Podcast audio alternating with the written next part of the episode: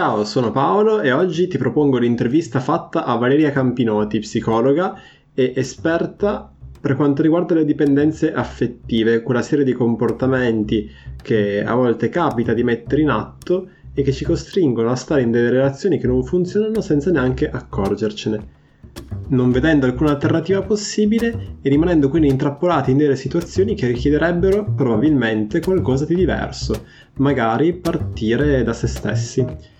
Senza ulteriori introduzioni ti lascio al podcast. Buon ascolto. Hai cominciato a lavorare subito, ma questo tuo lancio del brand è relativamente recente, no? Cioè di, di dargli una, una sua forma. Sì, allora io da tantissimo tempo eh, mi occupo delle, di dipendenze, quindi sia da sostanze che comportamentali. Quindi ho fatto eh, un master, ho lavorato in diverse comunità di Roma e dintorni. Mm. Poi ecco, io mi sono trasferita a Sabaudia dove vivo e, e, chiaramente qui è un ambiente molto molto diverso perché comunque è un paese anche abbastanza non piccolo, però comunque eh, diciamo non è come Roma, non è come una, una grande città e chiaramente mm. ho fatto un po' fatica a lavorare in questo settore e mm. ho iniziato diciamo, a vedere pazienti che avevano problematiche di, di qualsiasi tipo. E, okay. e poi però mh, nel corso del tempo quello che mi, mi, ha sempre affascinato anche rispetto proprio alla connessione che c'è fra dipendenze comportamentali e da sostanze era comunque la dipendenza affettiva quindi mm. proprio diciamo specializzata e orientata su quello, quindi attraverso corsi, vabbè, libri ovviamente, però poi mi sono... Sicuro. Ho, ho, trovato una specifica nel mio settore specifico, diciamo così. ok, ok. Sì, sì, sei riuscita a creare una sorta di nicchia ancora più precisa, cioè dalle dipendenze in generale sei passata alla dipendenza affettiva. Sì, esatto, esatto. Quindi adesso quello è il mio diciamo, settore di interesse. Chiaramente questo non esclude che io mi occupi anche di, di altre difficoltà, di altre problematiche, però eh, quello è, mm-hmm. è, il mio, è il mio target, insomma. Ok, ok, ma guarda, allora adesso ho fatto partire la registrazione e ti ha già registrato quando raccontavi di quest'ultima cosa, delle dipendenze, del fatto che sei andato ad abitare in un paese più piccolo. Quindi direi presentati, mm-hmm. sapendo che questo l'hai già detto, così poi iniziamo con la nostra intervista. Ok, ok. Allora, io sono Valeria Campinoti, sono una psicologa mm-hmm. e mhm. specializzata psicoterapia appunto quasi, anzi ormai ufficialmente al terzo anno e sì. mi occupo appunto di, di, dipendenze, in particolare come dicevamo di dipendenza affettiva e in generale ecco mi occupo prevalentemente di relazioni di coppia, quindi mm. mm. vedere in, in, seduta entrambi i partner ma anche proprio di difficoltà legate appunto alle sfere delle, delle relazioni affettive in generale.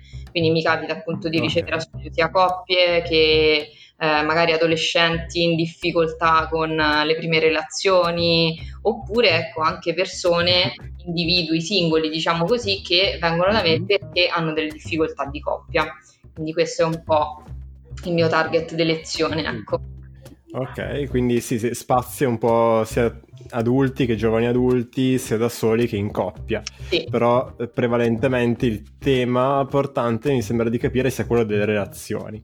Esatto, esatto, sia della relazione mm-hmm. appunto con il partner, ma anche della relazione che la persona ha con se stessa e che in qualche modo mm. ha delle difficoltà a volte nelle relazioni con gli altri. Ok, cioè in che senso? Prova a farmi un esempio perché non so se ho capito. Ad esempio, mi capita spesso appunto di fare dei percorsi molto incentrati sull'autostima, sulla realizzazione mm-hmm. personale, che possono essere delle difficoltà e che si mh, diciamo manifestano soprattutto nelle relazioni di coppia, perché appunto magari una persona che non è okay. ben diciamo realizzata, no? individuata in qualche modo eh, quello che fa o che potrebbe fare è quello appunto di ricercare un partner proprio come una, una stampella, diciamo così, no? a cui si appoggia perché magari non ha una vita soddisfacente mm. sé, quindi quello che fa è cercare una persona a cui mm. appoggiarsi per eh, in qualche modo sentirsi realizzata, no? Però questo funziona per, uh-huh. per un certo periodo eh, di, di tempo. Ok. Eh, poi si creano delle uh-huh. difficoltà per cui magari la persona richiede appunto una, una consulenza piuttosto che un percorso più, più strutturato perché appunto magari le mancano proprio degli, degli strumenti no? per essere autonoma e quindi si sente in qualche modo mm. anche intrappolata in una relazione in cui se l'altro non c'è chiaramente io eh, cado. Mm. Ok, quindi è come se, eh, non so se ho capito, tentasse, la persona poi tenta di eh, sopperire a questa sua eh, insoddisfazione per quanto riguarda la, la, sua vita presente attuale, cercando una relazione che poi però no, giustamente non la soddisfa perché non può dare quel tipo di sostegno lì che puoi darti solo da solo e poi dice sì ma io sono in una relazione che dall'altro lato non mi convince neanche particolarmente ma se la mollo poi resto da solo, cioè cado. Esatto, sì, sì. Mm-mm.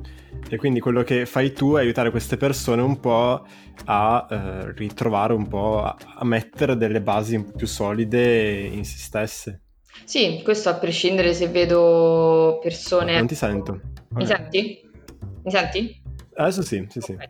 Quindi a prescindere insomma dal sì, sì. fatto che io veda uh, persone da sole oppure coppie, quello che faccio è lavorare sempre tenendo in considerazione mm. tutti gli obiettivi che hanno, quindi se vengono da me mm. per una mm. difficoltà di coppia, questo non esclude il fatto che io lavori anche in prima seduta su quelli che sono degli obiettivi individuali e personali.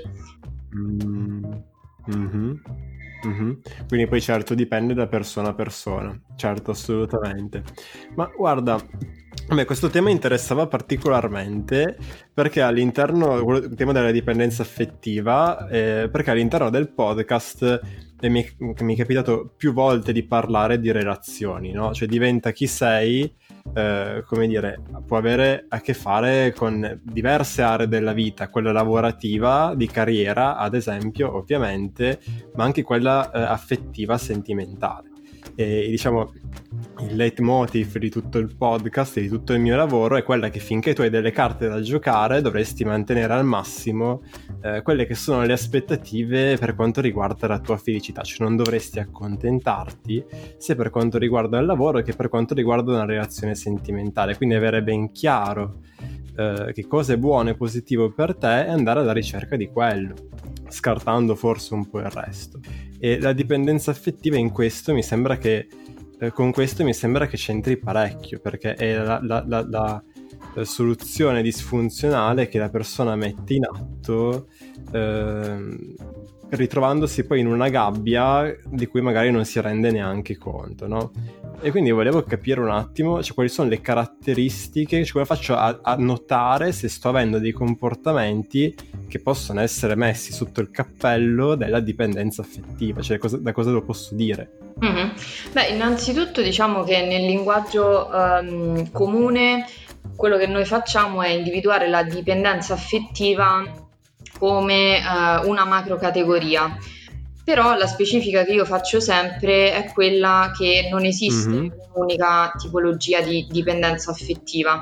Quindi se noi andiamo a individuare questa mh, categoria, diciamo così, con eh, semplicemente la persona che in qualche modo ha eh, una relazione o comunque ha quella situazione in cui eh, ha un partner stabile e non riesce a fare a meno dell'altro, in realtà ci stiamo perdendo un po' eh, una, una grande fetta di quella che è la dipendenza mm. affettiva.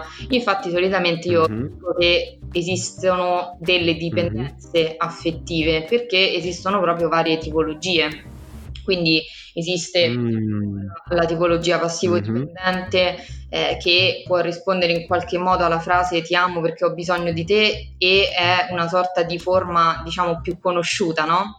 Una sorta di okay. appunto, dipendenza proprio perché la persona non trova in se stessa quelle che sono le sue risorse, le sue capacità, le sue, come dicevi tu, no? mm, i suoi punti di forza, quindi ha bisogno eh, dell'altro per sentirsi in equilibrio, per sentirsi mm. E questa è la forma più mm-hmm. eh, classica dove appunto c'è bisogno dell'altro eh, come regolatore okay. no? di, di, di, se stessi. Mm. E poi la codipendenza. Mm quindi ecco, a seconda diciamo, della forma di dipendenza a cui noi facciamo riferimento c'è un bisogno sottostante. Quindi nella codipendenza mm. c'è l'idea che grazie al mio amore tu un giorno guarirai. Quindi c'è un, un forte legame di eh, anche mm. sacrificio nei confronti dell'altro partner. Questo, uh, questa tipologia mh, solitamente mm. è rappresentata da un partner molto molto bisognoso o che magari ha un passato mh, diciamo traumatico, anche a volte caratterizzato da altre dipendenze come abuso di alcol o di sostanze, a questo partner si lega appunto una persona dipendente mm. in tutti i modi di ehm, tirarlo fuori da questa situazione, di salvarlo. Mm.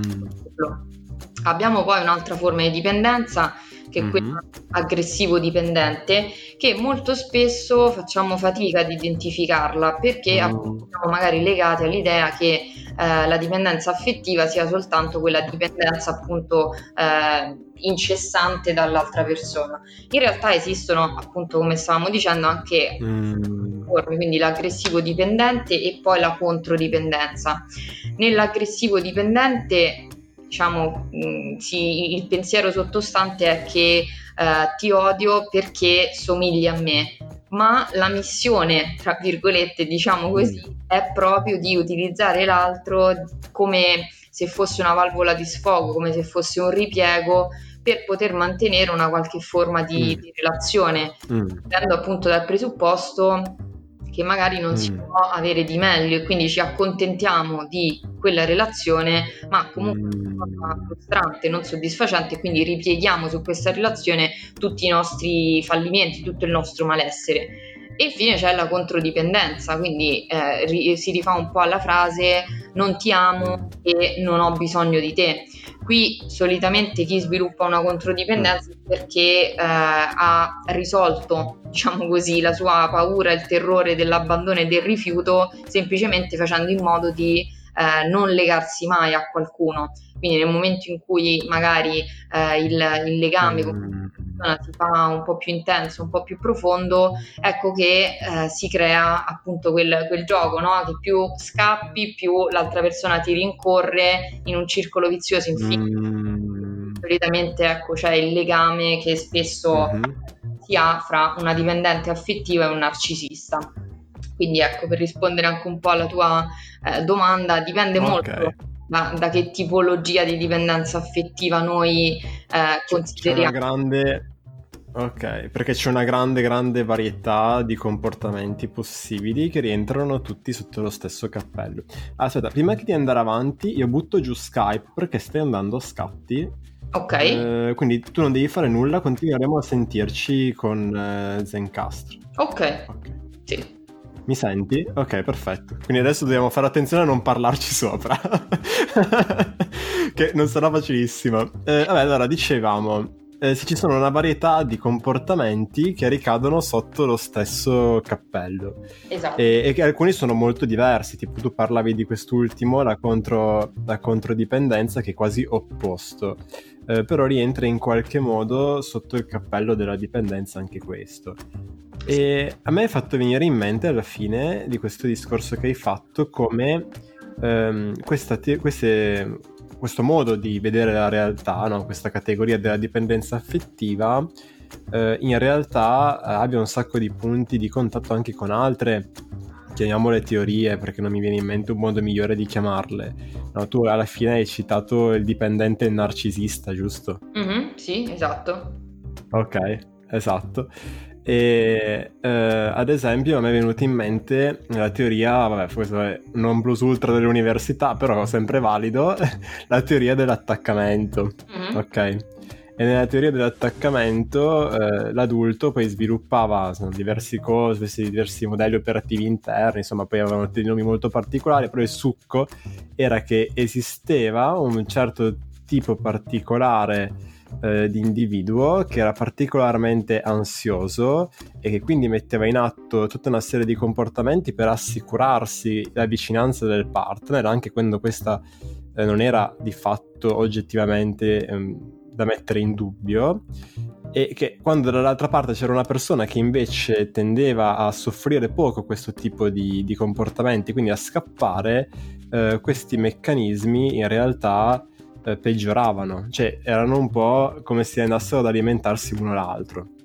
No, quindi più ti inseguo, più tu scappi, più tu scappi, più ti inseguo e stiamo tutti molto male. e questa cosa mi sembrava collegata a quello che avevi detto tu adesso. Sì, sicuramente eh, diciamo che le, le, mh, relazioni significative o comunque primarie che la persona ha sviluppato, chiaramente Mm, diciamo che se ripercorriamo un po' la storia di eh, persone appunto che sviluppano mhm, una dipendenza in generale, ma in, por- in particolar modo una dipendenza affettiva, ritroviamo sicuramente mm, delle relazioni con le figure appunto principali abbastanza disfunzionali, quindi ritroviamo magari eh, genitori particolarmente mhm, ansiosi oppure genitori appunto che loro stessi avevano eh, una dipendenza o che avevano insomma dei comportamenti molto ambivalenti nei confronti eh, del figlio o della figlia. Mm, eh, diciamo aver, aver influito, no? Perché chiaramente noi dalle prime relazioni impariamo un po' anche noi il modo di relazionarci con gli altri. Quindi è chiaro che se eh, ho avuto una famiglia, no? In cui magari mio padre era un tossicodipendente e mia madre faceva di tutto per salvarlo, questo è chiaro che avrà un mm, anche eh, sulla, sulla mia storia di vita, posto che mhm, eh, dipende tutto molto anche dalle risorse che ha la persona, no? Eh, di, di, di svincolare mm, diciamo, mm, da questo modello che ha avuto modo di apprendere anche in un'età molto eh, precoce. Però sì- sicuramente ecco, sì, le relazioni eh, primarie o comunque ecco, il- l'attaccamento, come dicevi tu, hanno sicuramente una- un impatto. Eh, diciamo che io nel momento in cui eh, faccio terapia, chiaramente questo lo, lo tengo in considerazione, ma lo mhm, sfrutto, diciamo così, a mio vantaggio, no? Quindi mm, po' tutte le cose che eh, a quella persona non sono andate bene rispetto a ciò che ha visto appunto e ha imparato nell'infanzia. E quindi lavoriamo proprio sul fatto di che cosa ritrovi in te in questo momento che eh, ti fa dire appunto che può essere ehm, molto simile a quello che tu hai vissuto e che cosa potresti fare soprattutto di diverso per non far sì che eh, questo copione venga ripresentato all'interno della tua vita. Quindi ecco, mm. utilizzare, come dicevi tu, anche le, le storie di vita delle, delle persone proprio per creare degli scenari diversi, degli scenari alternativi. Ok, non so se ho capito bene quest'ultima parte. Eh, cioè, praticamente ripercorrendo eventi significativi della vita della persona, eh, portarla ad immaginarsi esiti possibili eh, in maniera molto concreta, in modo che poi nel, mo- nel momento in cui si trova eh, nella vita quotidiana a gestire situazioni simili possa mettere in atto dei copioni differenti o rompere quelli precedenti. Sì, esatto, quindi non fare in modo che il passato intervenga all'interno del presente facendoti ripercorrere quello che tu hai Mhm. vissuto e che comunque non è stato buono per te. Quindi trovare appunto degli scenari Mm. polarti da, eh, da questo passato e eh, utilizzare appunto le risorse che tu hai nel presente per costruire un Mm. futuro diverso e migliore rispetto a quello che tu eh, hai vissuto nella tua storia. Mhm, mhm. E questo lo trovo particolarmente interessante perché al di là della varietà ehm, di comportamenti che tu hai descritto che ricadono sotto il cappello delle dipendenze affettive, la cosa che mi sembra mh, qua particolarmente interessante è che eh, la soluzione, se così vogliamo, cioè, sta nel ritrovare delle risorse interiori, non tanto eh, su, come dire, trovare dei modi alternativi per rispondere alla relazione. Eh, nel senso che mi sembra di capire che la, la- la persona eh, che, che può rientrare sotto questo cappello, diciamo, di dipendenza affettiva, è una persona che sta con qualcuno perché pensa di non poter trovare di meglio e di avere bisogno di quel qualcuno nonostante questo non, la- non lo faccia, non la faccia sentire bene sostanzialmente. E quindi la discussione non è tanto su cosa dire, su cosa fare per evitare tutto quel, immagino, dramma emotivo che in genere si viene a creare in quelle situazioni, quanto piuttosto fermarsi un attimo e riflettere su se stessi. Sì, esatto, ricordiamoci sempre che la eh, persona che soffre appunto di dipendenza affettiva, qualsiasi eh, tipologia essa poi metta in, in atto, è comunque mm. Dipendente dalla relazione, non è dipendente dal partner. Quindi c'è proprio una mm. di relazionarsi che è disfunzionale, che è insana, sbagliata. Quindi diciamo okay. che una cosa appunto che ritrovo spesso è che eh, le persone mi dicono eh ma ho cambiato magari 10 partner ma comunque oh. eh, il problema persiste proprio per ribadire il fatto che c'è una dipendenza dal legame, non c'è una dipendenza dall'altro quanto altra eh, persona specifica, diciamo così. E, eh, ah, una... ma pensi? Sì. E, e, un'altra cosa che volevo aggiungere, che dicevi tu... Eh, scusa, ti ho interrotto, continua pure. Grazie. Um, è proprio il fatto che, um, diciamo, torniamo un po' al discorso che facevamo inizialmente, no? Io okay. non porto la persona a lavorare soltanto sulle difficoltà che lei ha nella coppia, ma su eh, sì. la, la sua vita in generale, quindi a 360 gradi che sia appunto la relazione con se stessa, con il proprio lavoro, con appunto gli altri, mm. con il tempo libero, perché molto spesso chi soffre di dipendenza affettiva vede se stesso soltanto all'interno di una definizione di eh, appunto relazione con l'altro, non, non si vede come svincolato ah. in qualche modo e, e, quindi tutto ciò che fa rientra all'interno del, del suo rapporto, della sua relazione di coppia. Quindi quello che dici okay. mi torna molto, no? Eh, il, quando dico lavorare sulle risorse della persona è proprio perché la persona molto spesso non si percepisce come in grado di avere delle qualità, dei punti di forza, delle risorse su cui lavorare. Ah, Ah, ma penso, no, sono, questa cosa mi ha, mi ha, colpito perché non me lo aspettavo, no? la, la, dipendenza non tanto da, da, una persona specifica, cioè dalla persona con cui stai in questo momento, ma della relazione in sé. E questo mi fa pensare... Eh, innanzitutto, prima, prima di, di, dire questo, una curiosità. Mm-hmm. Cioè, la persona che, che, mm, diciamo rientra sotto questa, questa serie di comportamenti che noi abbiamo chiamato dipendenza affettiva, no? Quando è single, che cosa fa di solito? Perché sono veramente curioso di capire questa cosa qua. Cioè, nel senso, cerca mm, in maniera ossessiva qualcuno o è ossessionato dall'idea di dover stare con qualcuno. Come, come, ci si comporta di solito in queste situazioni? Allora, solitamente quello che, che succede è che um, dipende un po' da quale tipologia di, di dipendenza affettiva uh-huh eh, in quale tipologia appunto la persona rientra, perché appunto se siamo in un, in un contesto di passivo dipendente, quindi nella forma più conosciuta e più classica, è molto, okay, okay. È molto difficile che la persona um, si ritrovi da sola perché quello che fa ah. è che riproduce in qualche modo le sue condotte dipendenti all'interno di quasi tutte le relazioni che ha. Quindi se non è il partner, molto spesso uh, diventa molto magari legata ad un'amica o ad un amico. Quindi eh, nel momento uh-huh. in cui viene meno la, la, diciamo, la relazione principale che lei ha, cerca altre persone o altre figure a cui legarsi in questa stessa dinamica, se non è appunto uh. il suo partner. Nella codipendenza, dove appunto eh, si, si, dice, diciamo, grazie al mio amore guarirai, questo è quasi, mm, mm. Impossibile che eh, la, la, persona esca da questo tipo di, di relazione senza eh, effettivamente degli strumenti o un aiuto dall'esterno, perché vive proprio la relazione come una missione, oh. come una, appunto sì, una missione di vita dove bisogna salvare l'altro a tutti i costi e appunto anche l'altro molto spesso ha altre forme di eh, di dipendenza o comunque di difficoltà anche abbastanza gravi. Quindi qui bisogna intervenire su, su più fronti. E, ehm, ah. e molto spesso quello che capita all'interno di queste coppie è che quando ad esempio non so il partner che ha una, una tossicodipendenza eh, è, è, sobrio o comunque ecco, guarisce dalla sua dipendenza l'altro non mm. ha una missione e quindi molto spesso le coppie proprio in questa fase si lasciano e la persona solitamente... Ah, wow, incredibile. sì.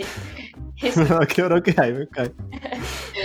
e solitamente ecco il partner dipendente cerca poi un'altra missione di vita. Ah, ah che bello. Ok, ok. Sì. No, ok, questo è molto lontano dal, dal tipo di persone quest'ultimo che hai detto del, del che poi la sindrome della croce rossina, cioè chiamiamola come vogliamo, però comunque è molto lontano da, dal tipo di persone che probabilmente ci segue in questo momento, però comunque resta molto interessante e molto curioso come uno, eh, nonostante poi si ritrovi alla fine di una relazione perché le altre persone guarite non hanno più la missione, insista nel ripetere lo stesso meccanismo anziché fermarsi e accorgersi che, che forse c'è qualcosa di diverso. Allora, stavamo dicendo cosa fa la persona. Stavamo dicendo cosa fa la persona single. Perché ero curioso di capire questa cosa perché effettivamente non me la sono mai chiesta. Mm-hmm. E la risposta è sostanzialmente ripete i meccanismi che non funzionano in un altro modo. No? E, e questo è veramente curioso. Eh, cioè, nel senso, lo trovo davvero interessante perché Adesso, oh, sembra, adesso starò su- semplificando di sicuro perché lo so che il discorso è complesso, poi va calato nell'individualità di ognuno. Però il, il, succo di quello che stiamo dicendo è che per uscire da una serie di comportamenti di dipendenza affettiva, la cosa consiste nello star da soli e riscoprirsi. Ok? Mm. E questa cosa la persona tendenzialmente non la fa, cioè farà di tutto eh, pur di non fare questa cosa nonostante immagino gli esiti negativi di questi comportamenti ripetuti, cioè fatti di, di, di eh, drammi emotivi, di grande fatica, di grande sconforto, eh, però fin quando non gli viene presentata una possibilità differente o la possibilità di prendere consapevolezza di questi suoi schemi, la persona non farà niente di diverso. No? E mi viene in mente un libro che avevo letto un sacco di anni fa, perché in realtà è un libro molto vecchio che parla proprio di questo, ma dal punto di vista maschile, mm-hmm. che è una cosa di cui in genere non si parla mai. No? E il libro che ha un titolo cretino perché si chiama No More Mr. Nice Guy Mm-hmm. Ed è un libro scritto da uno, da uno, psicologo, cioè sembra una roba da, da, da, proprio come rimorchiare al bar le bionde sedute da sole, cioè sembra una cosa veramente triste, però in realtà no, è scritto, è scritto da uno psicologo, eh, vissuto diverse decine di anni fa, che eh, si è creata questa esperienza tenendo questi gruppi di queste terapie di gruppo di uomini che avevano sostanzialmente i problemi di cui abbiamo parlato. E lui individua tutta una serie di schemi che si ripetono eh, tra cui nello specifico la tendenza a essere particolarmente poco assertivi e eh, almeno questa era nelle sue, nella sua casistica e a non dire esattamente quello che uno pensa cioè il nice guy secondo lui faceva questa cosa per cui eh, non ti diceva esattamente quelli che erano i suoi bisogni, i suoi desideri, ma si comportava in maniera appunto gentile sperando che tu poi ricambiassi in qualche maniera, andando continuamente incontro a frustrazioni. E il percorso che proponeva lui ai suoi clienti era sostanzialmente un percorso di scoperta di se stessi, cioè di ripresa eh, di prendere in mano, in mano, della propria vita e eh, di definizione di quelli che sono i propri desideri, i propri bisogni, che cosa mi fa stare bene, di cosa ho bisogno eh, per stare bene, quali sono le richieste che voglio fare al partner e eh, una sorta di percorso volto a eh, imparare a esprimerli in maniera chiara e netta. Era un po' questo. Poi è divertente perché il libro è scritto in un'epoca in cui non esistevano telefonini, non c'era niente di questo tipo qua, no? La parte più debole del libro è quando lui prova a fare una sorta di analisi storica della faccenda e lui dice secondo me questo fenomeno si è venuto a creare perché la nostra generazione una generazione cresciuta senza padri perché i nostri padri erano nati in guerra, perché l'epoca era quella, no? Ma sicura, lui dice sicuramente questa cosa si risolverà da sola eh, nei prossimi decenni, no? Quanto si è sbagliato! non aveva idea di cosa sarebbe successo dopo con tutti i vari social e cose del genere, quindi fa ridere tantissimo. Qualcosa è andato storto sì. nelle sue vedute. sì, sì, poverino sarà morto, adesso sarà stato, o se è morto è molto molto molto anziano e quindi l'ha proprio cannata questa. non poteva andare più storto di così. esatto. Esatto. No, no, no queste, esatto. queste, caratteristiche di cui tu parli in realtà tornano molto a prescindere che sia un uomo mm. il, il esatto. dipendente affettiva, perché eh, da una parte c'è appunto una persona molto eh, fragile e anche spaventata da eh, mm. la solitudine e eh, da mm. appunto di, di, vuoto che cerca di colmare nelle relazioni. Ma quello che fanno mm-hmm. da, eh, queste persone è un incastro perfetto perché vanno a ricercare proprio quelle persone che non soddisfaceranno mai il mm. che loro hanno, che questo vuoto appunto venga eh, colmato e riempito. E infatti, uh-huh. cosa diciamo quasi tragicomica, diciamo così, è proprio il fatto che nel momento in cui incontrano un partner sano, okay. lo vogliono. Ok, ok. Quindi okay. molta difficoltà perché non rientra proprio a ciò a cui sono eh, state abituate e ciò a cui appunto loro tendono. Quindi nel momento in cui una sì. persona che soffre di dipendenza affettiva incontra un partner che apparentemente insomma è funzionale, sano e che gestisce, gestisce sì. la relazione in modo eh, equilibrato e, e, diciamo normale, tra virgolette, è quello che fa è che per lei non funziona. Perché in certo. questo modo non può rincorrere, diciamo così, nessuno. Sì, sì, sì, non ti dà quella scarica di emozioni, ma anche spesso negative, ma intanto sono emozioni, che ti dà invece la reazione disfunzionale, dove ti sembra di essere al centro di, di, di un qualche romanzo rosa terrificante, no? Però questa cosa un po' ti casa. E, e quindi sì, sì, sì. Sì, ma esatto, e, e questo cioè, la cosa interessante che tu avevi detto prima, che, non, che l'ho lasciato un attimo da parte, era quando dicevi la persona è dipendente dalla relazione, non dalla persona con cui sta, no? Cioè, questo vuol dire che tu, eh, persona che rientri nel cappello dipendenza affettiva, puoi sentire di essere incredibilmente legato all'interno di questa relazione importantissima, ma che in realtà è semplicemente pieno di emozioni drammatiche, inutili, eh, con qualcuno che con te non ha niente a che fare. Cioè, tu potresti essere, sto inventando, un professore, proprio per, per, per, prendere come esempio due esempi di due cose che proprio non ci azzeccano, un professore universitario di, di, di una scuola, di un'università statale qua vicino, che sta con, non lo so, la tizia che lavora in una bettola, eh, che ne so, però eh, tu sei convinto di essere al centro di un, di un di un qualcosa di importantissimo, mentre in realtà siete semplicemente due persone molto, molto incompatibili. Sì, diciamo che ehm, spesso e volentieri, insomma, persone che apparentemente non c'entrano niente l'una con l'altra si, si legano, no? E tra l'altro noi, mm-hmm. ehm, no, non so per quale motivo, forse per qualche eh, distorsione cognitiva nostra, forse anche per qualche pregiudizio, mm. pensiamo sempre che ehm, siano donne io parlo di donne perché è il mio target prevalente, ovviamente è chiaro che ci sono... Certo, certo. Però pensiamo sempre che siano donne che magari non ricoprono ruoli sociali importanti o che fanno dei lavori molto umili. In realtà ultimamente mi stanno capitando anche donne molto affermate, parlo di manager piuttosto che di direttrici di aziende, piuttosto che eh, di liberi sì. professionisti. Quindi ecco, c'è anche una questione eh, culturale, secondo me, da, da, affrontare e da sdoganare un po', no? Mm. Pensiamo solo che la dipendenza affettiva è la, un po' la desperate housewife che eh, sa oh, okay. e, pulisce, spolvera e aspetta il marito. In realtà diciamo che non è, non è proprio così, ecco. E... Ah, ok, non mi aspettavo questo pregiudizio, nel senso non, non, non, sapendolo, non avendolo io, non mi aspettavo che ci fosse questo tipo di, di, di pregiudizio in realtà. Sì. Sì, sì, invece, invece sì. Ma adesso allora, capiamo un attimo cosa si può fare, perché abbiamo descritto la cosa ben nel dettaglio. Mm. E allora, le soluzioni rientrano eh, nella, nell'area del prendere possesso un po' della propria vita, ci potremmo chiamarle così.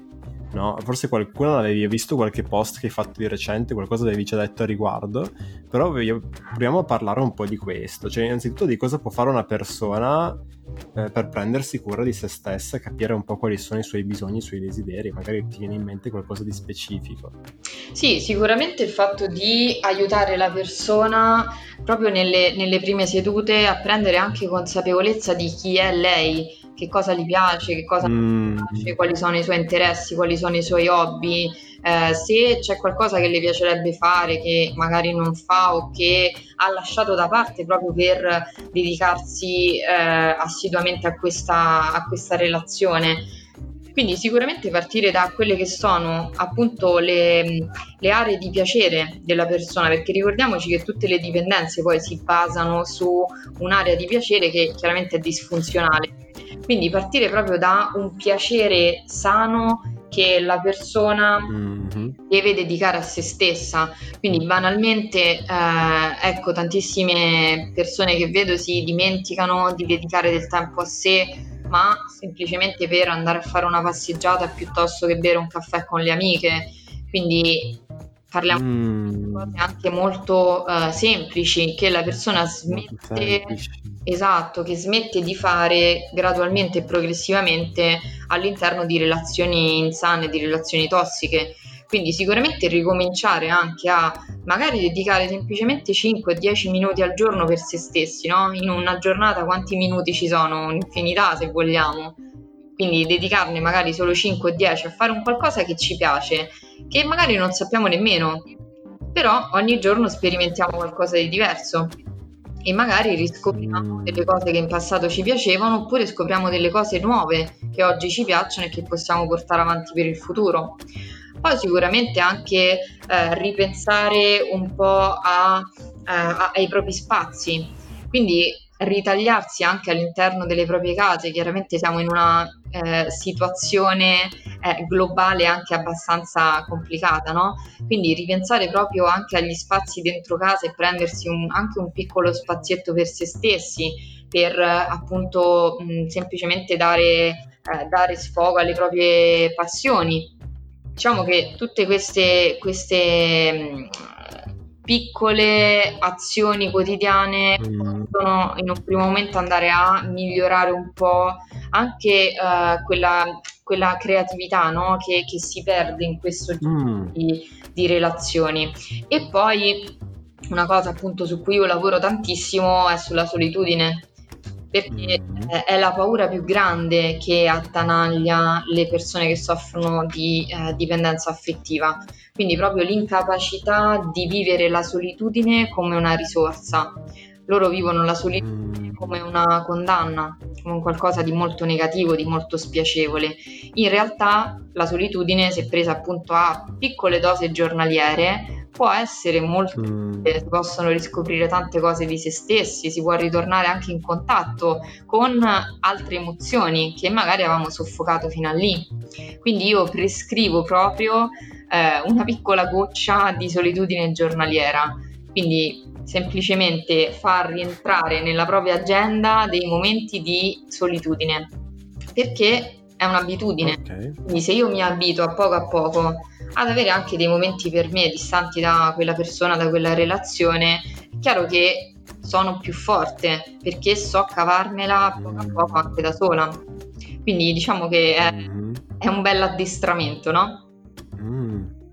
Ok, che parte da cose molto piccole in realtà, cioè andare a riprendere da quello che dicevi, um, l'hobby dimenticato, eh, l'abitudine lasciata un po' da parte nel momento in cui si è iniziata la relazione, quindi cose come possono essere eh, appunto il caffè con le amiche, la passeggiata, la telefonata, visto il periodo con qualcun altro che non sia il partner, piuttosto che veri e proprie azioni in solitudine, quindi prendersi del tempo per stare da soli, dove quindi immagino non senti nessuno al di là del partner, eh, ma proprio in generale e eh, magari non lo so, fai qualcosa che non facevi da tempo, quindi leggere piuttosto che non fare niente o di nuovo passeggiare o cose o, riprendere in mano qualcosa di lasciato eh, di, di, abbandonato nel momento in cui si è iniziata la reazione.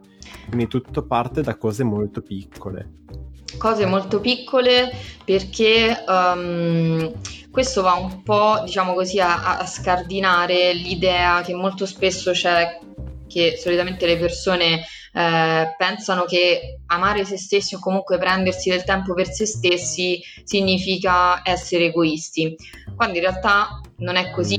Mm. Quindi dobbiamo andare proprio a lavorare su questa credenza disfunzionale che soprattutto le persone che soffrono di dipendenza affettiva hanno, perché se io mi prendo del tempo Mm. è come se io sottraessi del tempo a quella relazione, quindi sono egoista e Mhm. quindi non mi prendo quel tempo Mhm. perché altrimenti sarebbe uno spreco. Mhm, mhm. Quindi uscire un po' da, da questa falsa convinzione che se mi prendo del tempo per me va tutto a scatafascio, sostanzialmente. Esatto, esatto. L'altra persona mi sono- abbandonerà, io rimarrò da solo. Esatto, che sono egoista e insomma tutte Mm. credenze che non fanno altro poi che eh, incendiare ancora di più no? la, la dipendenza dall'altra Mm. persona. Quindi è una sorta di circolo Mm, vizioso mm, che mm, si mm. autoalimenta. Sì, sì, sì. Cioè, è che da come lo racconti tu, ehm, ok, mi sembra che da come lo racconti tu, tu hai in mente sempre una persona che sia già in una relazione nel momento in cui mh, metti in atto tutta una serie di comportamenti, no? E che quindi quello che poi fa è prendersi cura di se stessa, sempre restando in quella relazione lì, e poi immagino che da questo succedono le cose più svariate, cioè le relazioni che in qualche modo prendono una strada differente o che banalmente si concludono o che invece magari continuano come prima. Sì, Quindi poi da lì sarà la persona... Eh, sì, sì, dipende, scusa, vai, vai. dipende anche dal, dal partner che hanno a fianco. Quindi come parlavamo, come dicevo, Mm. no? parlavamo di incastro fra un partner e l'altro. Sì, sì, sì. Quello che succede è che chiaramente a fronte di un cambiamento di uno c'è anche un cambiamento da parte dell'altro. Alcune volte in positivo, Mhm. altre volte è come se rivendicasse Mm. un po' no? il, il prima. Mm. Farà magari delle azioni per contrastare eh, questi tentativi di cambiamento. Mm. Addirittura, caspita. Sì, Sì, sì, sì, addirittura andare contro, perché ti perdi un po' dei privilegi a cui eri abituato, no? E... Ok, no, questo è interessante. Tu prima avevi detto che la persona eh, che, che- che soffre di questo tipo di comportamenti ripetuti, eh, sistematicamente si cerca un partner che non è in grado eh, di darle quei bisogni che per lei sono essen- di soddisfare quei bisogni che per lei sono essenziali, no? Quindi immagino che un percorso in questo senso vada anche eh, nella direzione di definire questi bisogni, cioè dell'avere ben chiaro eh, che cosa mi renderebbe soddisfatto all'interno di una relazione, com'è un partner che eh, può soddisfare queste mie esigenze, che, fa- che mi, mi farebbe bene, e poi immagino una, una valutazione di quella che è proprio la propria situazione attuale, cioè può la persona con cui io sto adesso eh, soddisfare queste mie esigenze.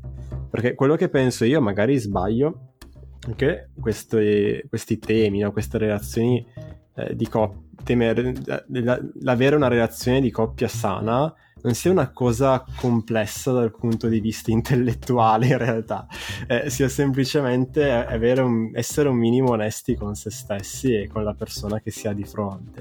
Ehm, questo non vuol dire che sia semplice, eh, vuol dire che se banalmente tu hai eh, l'esigenza di avere certi stimoli intellettuali, stare con una persona che ha un livello culturale molto ma molto più basso del tuo, per quanto attraente tutto quello che ti pare, non sarà in grado di darti quello di cui tu hai bisogno. E allo stesso modo, se tu ehm, necessiti, hai desiderio di stare con una persona con cui passa- passi tanto tempo assieme, stare con una persona che abita in un'altra città, magari anche lontana, non ti rende questo possibile. E quindi trovare quella che è la tua combinazione, quello che funziona per te, senza vergognarti di quelli che sono i tuoi desideri solo perché sono i tuoi. Sì, assolutamente, sono d'accordissimo con quello che dici, tant'è che mh, diciamo, la, la difficoltà che molto spesso appunto fanno queste persone è proprio di eh, riconoscere che ci sono dei limiti in quella relazione e che quindi Mm, tra virgolette, o comunque il bisogno che tu hai e che vuoi che sia realizzato in quella relazione probabilmente non si realizzerà mai, quindi tu stai rincorrendo un qualcosa di impossibile, quindi stai eh, mettendo tutte le tue speranze all'interno di un qualcosa che probabilmente non si eh, realizzerà mai. Quindi un discorso che io faccio sempre alle, alle, persone che vedo è che per capire se una relazione è effettivamente sana, secondo il mio punto di vista, c'è un elemento imprescindibile certo. che è la reciprocità. Quindi se all'interno di una relazione io non percepisco tutto quello che succede come un qualcosa di reciproco, allora mi devo iniziare a fare delle domande. Quindi se io puntualmente mm. sono di appoggio per l'altro o do il mio appoggio all'altro e l'altro non fa mai un viceversa, diciamo così, nei miei confronti, sicuramente devo iniziare a farmi delle domande o eh, al contrario, no? se appunto eh, l'altro eh, non è mai disponibile nei miei confronti, ma è molto richiedente rispetto a quello che faccio io, anche lì mm-hmm. sicuramente fare appunto delle, delle, delle, domande, devo iniziare a eh, certo. chiarirmi un attimo se effettivamente questa è una relazione sana oppure no, se c'è una sì. reciprocità oppure no. Sì, cioè inserire all'interno della relazione un elemento che è spesso sottovalutato, che è quello, passami il termine, della razionalità in un certo senso. Cioè va bene l'essere presi da una persona, eh, però poi c'è proprio una dimensione di non so, non è proprio calcolo, però è di osservazione oggettiva di ciò che sta accadendo. Cioè l'altra persona, adesso rispetto a quello che hai detto tu, sta investendo tanto quanto sto investendo io, o è una persona che chiede e basta. Uh, mi viene in mente un libro di questa psicologa che si chiama Meg J, che ha fatto anche un TED Talk. Lei ha scritto un libro che si chiama qualcosa come uh, I vent'anni non sono i nuovi 30, o il contrario, non mi ricordo. Comunque il succo è che lei ti invita a prendere... Diceva, c'è questo libro di questa psicologa che si chiama Meg J, ehm, che si occupa di ragazzi tra i 20 e i 30 anni, che li invita a prendere sul serio questo decennio di attività e non dire semplicemente le cose serie iniziano dopo. Ok, c'è un capitolo di questo libro che parla proprio delle relazioni e lei invita a vedere relazioni che si hanno anche da così giovani, secondo questo punto di vista che dicevi tu, di una razionalità, di una reciprocità, lei addirittura invita le persone a prendere in considerazione la loro personalità spiega molto brevemente il Big Five, spiega questi cinque tratti e dice se siete davvero molto incompatibili su questi cinque tratti molto probabilmente non andrete da nessuna parte. Ed è una cosa controintuitiva, un po' cinica per alcuni, però allo stesso tempo importante. Sì, sono... non conosco personalmente la, la, ricerca che tu dicevi o il libro che tu dicevi e sicuramente può essere una, uno spunto importante. Io il discorso che faccio sempre ai miei pazienti è che le relazioni, sia che siano relazioni di coppia, amicali, qualsiasi tipo di relazione, mm. devono aggiungerci qualcosa. Nel momento in cui mm. tolgono qualcosa è il momento in cui dobbiamo analizzarle meglio. Quindi capire se mm-hmm. siamo all'interno di una relazione sana, di una relazione che ci porta mm-hmm. qualcosa in più e dobbiamo fare lo stesso discorso su di noi, quindi anche, anche noi stiamo togliendo, stiamo aggiungendo qualcosa alla relazione che noi abbiamo. Mm interessante, bello. Mi sembrava una, davvero un bel messaggio e anche un bel modo di concludere questa nostra chiacchierata che ormai va avanti da un'ora. E guarda, direi solo, eh, di a chi ci ascolta mh, mm, dove possono trovarti. Sì, io ho aperto un gruppo Facebook gratuito ovviamente sulla dipendenza affettiva e lo trovate al nome Deep mm-hmm. e trattino basso dipendenza affettiva e la pagina Instagram mm-hmm. che appunto si chiama Deep Love Dipendenza Affettiva. Deep scritto D, oh. non con due. Bene ragazzi, questo era l'episodio di oggi, spero che vi sia piaciuto, nel caso potete farcelo sapere, potete scrivermi eh, nei contatti che trovate in descrizione, nella mia pagina Instagram Paolo Perez-psicologo, potete scrivere a Valeria e porle i vostri dubbi nei riferimenti che ha dato lei, che trovate comunque in descrizione al podcast. Vi invito, se non l'avete già fatto, a seguire il podcast da ovunque lo stiate ascoltando, Spotify, iTunes, Google Podcast e di andare sul sito paoloperez.it per trovare altri contenuti e altre informazioni sulla mia attività da psicologo. Con questo penso di avervi detto tutto, ci sentiamo al prossimo episodio. Ciao!